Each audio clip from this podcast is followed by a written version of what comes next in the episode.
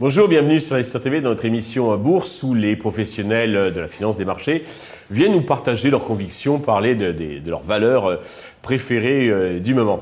Aujourd'hui, c'est un habitué de la chaîne qui nous a rejoint, c'est Charles Possible de Sivry, euh, gérant euh, de fonds chez Indépendance Asset Management.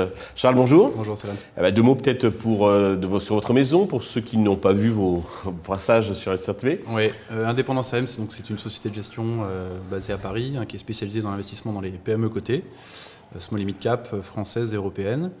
Euh, voilà, on est une petite société, on est 8 personnes, on gère un peu plus de 400 millions et on a une approche euh, dite quality value qui consiste en deux mots à investir dans des entreprises qui sont, euh, qui sont très rentables et qu'on achète objectivement pas cher. D'accord.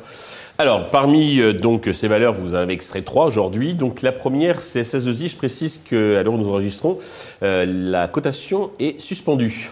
Oui, alors S2I, c'est une, une, entreprise de services informatiques qui capitalise un peu plus d'un milliard d'euros, dont le cours est suspendu depuis euh, hier matin euh, à 52,90 euros.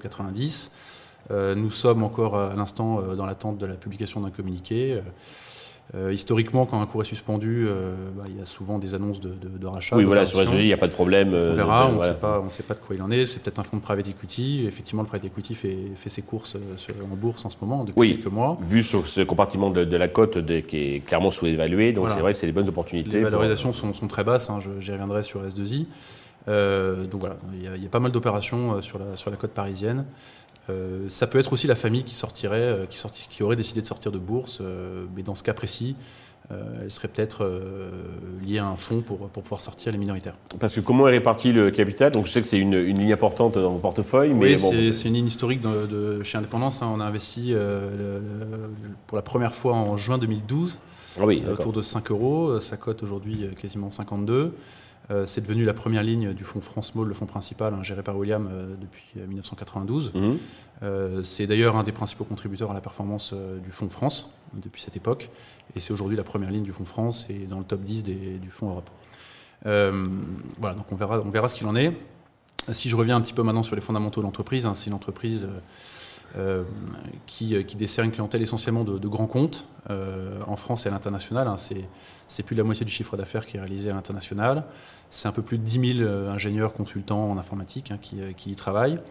Euh, c'est une entreprise donc, qui, fait un peu plus d'un milliard d'euros de chiffre d'affaires, une marge opérationnelle qui était sur le dernier exercice quasiment à 10%, qui serait un petit peu en baisse cette année parce qu'avec l'inflation sur les salaires, ça, viendrait un peu tasser la marge. Mhm. maintenant, l'entreprise est extrêmement rentable. Hein. si je regarde la, la, rentabilité des fonds propres, c'est vraiment un critère qu'on regarde de très très près chez Indépendance. C'est d'ailleurs avec ce critère qu'on mesure, nous, la, qualité intrinsèque, euh, la rentabilité intrinsèque d'une entreprise. Mmh. Euh, elle, est, elle est plus de, largement euh, supérieure à 20%. Depuis, depuis de nombreuses années. C'est une value en, termes de perspective de valeur, de croissance Alors, euh, ce n'est pas une entreprise de croissance dans le sens où elle ne fait pas partie oui, oui, de secteurs très recherchés dans l'intelligence artificielle, dans la cybersécurité. Néanmoins, c'est clairement une entreprise de croissance, hein, parce que si je regarde sur les huit dernières années, le chiffre d'affaires a augmenté en moyenne de plus de 15% par an. Oui, c'est pas de l'hypercroissance, mais c'est de la belle croissance. C'est mmh.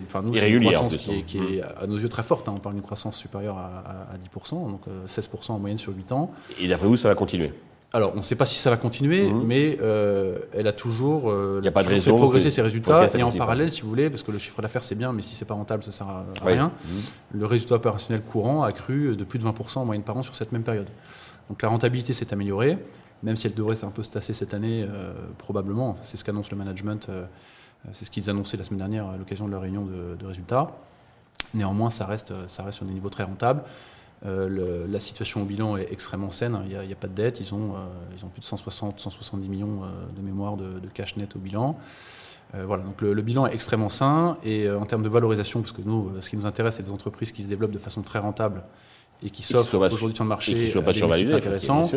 Euh, pour être précis, euh, on est sur un, price earning sur les résultats, un PER sur les résultats de l'année en cours euh, de 12 fois. Ah oui. ça se paye 11 fois la capacité de, tout financement, c'est ce qu'on regarde aussi de, près. Et pour parler en multiple d'EBITDA, qui est un multiple sur lequel le private equity s'exprime beaucoup, on est à 7,4 fois. Oui, donc on peut comprendre que... Quand en parallèle, le, private equity aujourd'hui se, paye entre guillemets un peu plus de, 9 fois, donc on est sur une décote de, plus de 20% par rapport aux, aux C'est vrai que les acteurs de private equity viennent faire leur marché sur, le, sur la cote. Voilà, donc on, verra, on attend le communiqué avec impatience. il s'agit probablement d'une opération de, ce type-là. Parfait. Deuxième valeur que vous allez nous faire découvrir, parce qu'on doit être euh, pas, enfin, pas beaucoup donc à la connaître, c'est euh, des Belges, c'est Maury Construct. Ah oui, alors Maury Construct, donc c'est une société belge. Hein, je sors un peu des frontières. On est aussi, euh, on a un fonds Europe. donc c'est une toute petite société familiale hein, qui, qui, prend ses racines au début du 20e, en 1920, je crois. donc qui appartient à 60% à la famille, à la famille Moury. C'est une toute petite capitalisation hein, de l'ordre de 125 millions d'euros. C'est un promoteur, les maisons individuelles Alors, ils, font ils sont dans la rénovation et la construction de, bâtiments euh, non résidentiels.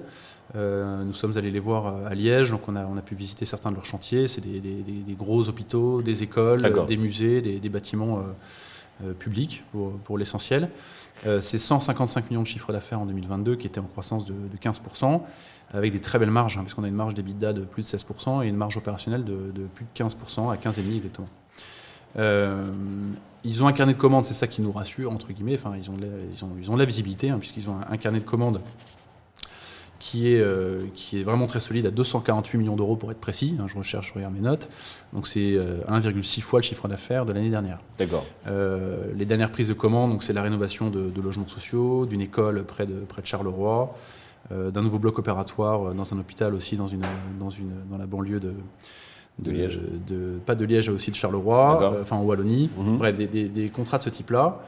Euh, et ce qui est très intéressant sur ce dossier qui est peu connu, euh, c'est que la valo C'est que la valorisation n'est pas basse, elle est, j'ose le terme, ridicule. Parce qu'ils sont assimilés aux promoteurs qui eux, sont, voilà, qui eux souffrent, la construction souffre beaucoup, tout le monde le mhm. sait, hein, les promoteurs souffrent en ce moment.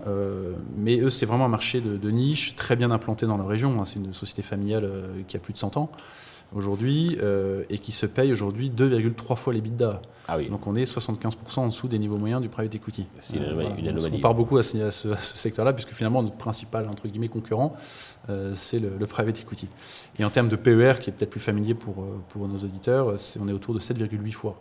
Voilà, donc c'est honnêtement ridicule, sachant que les perspectives sont très bonnes, le bilan est sain, ils n'ont ils pas de dette, ils ont plus de 60 millions d'euros de, de, trésorerie, ils rachètent leurs propres actions. Alors justement, peut-être le défaut, c'est la liquidité, non Le manque de liquidité Alors oui, c'est le, principal défaut, euh, le principal défaut d'une entreprise de cette taille-là, hein, puisque ça capitalise euh, à peine plus de 100 millions, 60% appartient à la famille, donc le flottant est, réduit. Euh, maintenant, nous, on est, nous sommes des investisseurs de long terme. S2I, par exemple, dont je parlais tout à l'heure, est dans le portefeuille depuis 2012. la performance annualisée du titre depuis cette date-là est de, de, quasiment 20% en annualisé. donc on a le temps. Il euh, faut être patient dans l'investissement. Euh, voilà, Donc ça vous amassez euh, au, fil, fil d'eau. Voilà. Troisième valeur, c'est alors Technip Énergie. Donc c'est pas le Technip, c'est un spin-off donc de Technip Énergie sur les, renouvelables, on va dire. Alors voilà, c'est un spin-off de Technip FMC, FMC qui, qui, date de 2021.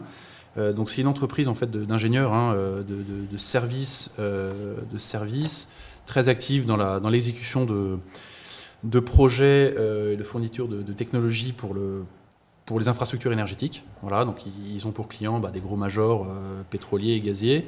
Le gros driver de, de, cette, de leur activité, c'est le, développement, pour pas dire l'explosion du GNL, donc du gaz liquéfié, euh, gaz naturel liquéfié. Mhm. Il y a d'énormes projets en cours, notamment au Qatar, sur lesquels ils sont très présents. Ça marche comment? Ça marche sur des appels d'offres. il y a peu d'acteurs finalement qui sont euh, aussi bien, euh, aussi bien euh, enfin, qui savent répondre à ce type de, besoins, de projets comme Technip Énergie. C'est 15 000 salariés Technip Énergie, hein, c'est quand même énorme. C'est 6,4 milliards d'euros de chiffre d'affaires. Et en termes de perspective, plus, enfin, plus intéressant, ils ont un carnet de commandes de plus de 18 milliards. de plus de 18 milliards. Donc ils ont la visibilité et ils communiquent sur un, pipeline commercial, pour mmh. reprendre leur terme, de plus de 50 milliards.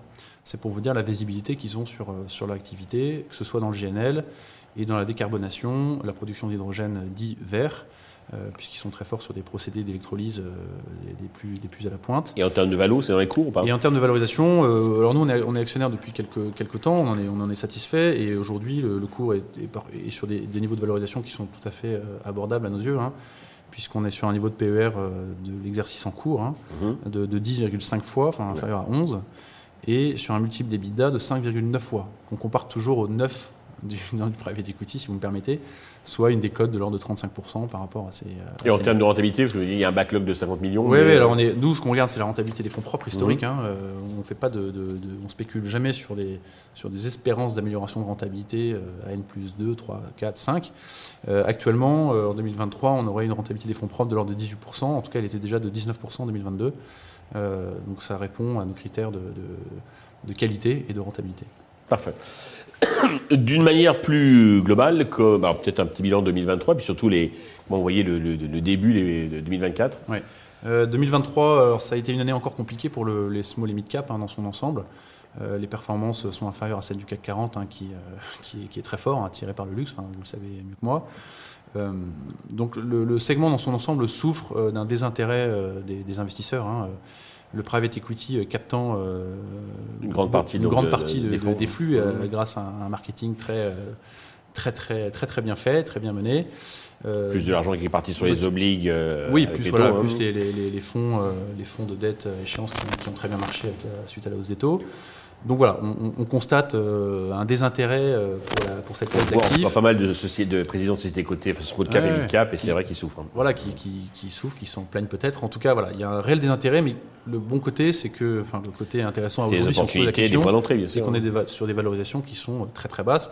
En tout cas, le private equity ne manque pas de, de faire ses courses, si je puis dire, sur ce segment euh, largement dévalorisé. On va peut-être le voir avec effectivement une illustration Avec, avec, SDJ, euh, on, S- on attend le, le SDJ. communiqué avec impatience. Et 2024 alors?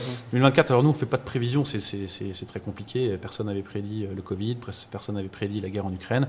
Donc on se garde bien de faire de- des prévisions officielles. Maintenant, notre sentiment euh, qui se base sur, sur des faits, c'est que les Mhm. valos, encore une fois, je me répète, mais sont, sont très très basses pour des sociétés qui sont très rentables, qui ne sont pas moins réelles que les sociétés euh, à racheter dans le private equity. Euh, bien que, bien que, c'est- que private equity communique euh, très bien en disant qu'ils investissent dans l'économie réelle, la bourse n'est pas euh, irréelle. Voilà, on n'est pas dans le, dans le métaverse. Oui, enfin, c'est Euh, société. euh, ce sont des vraies sociétés Mhm. avec des vrais employés, un vrai chiffre d'affaires et une vraie rentabilité. Mais avec une, une valorisation qui est, qui, est de qui est 40% inférieure à celle du private equity, encore une fois. Ok, donc une opportunité donc sur les. Oui, les à long terme, c'est clairement. euh, Ça finira par arriver, espérons que ça soit. Voilà, ça fait 5 ans que les, 2024. les small sous-performent les larges, donc euh, les gens en ont Au bout d'un moment, il y a un équilibrage, un arbitrage qui, s'opère. Voilà, la bourse à long terme pèse euh, la création de valeur de façon à peu près rationnelle. Charles, merci pour euh, cette expertise, donc Merci ce partage d'expertise. Merci à tous de nous avoir suivis. Je vous rendez-vous très vite sur Investor TV avec un nouvel invité.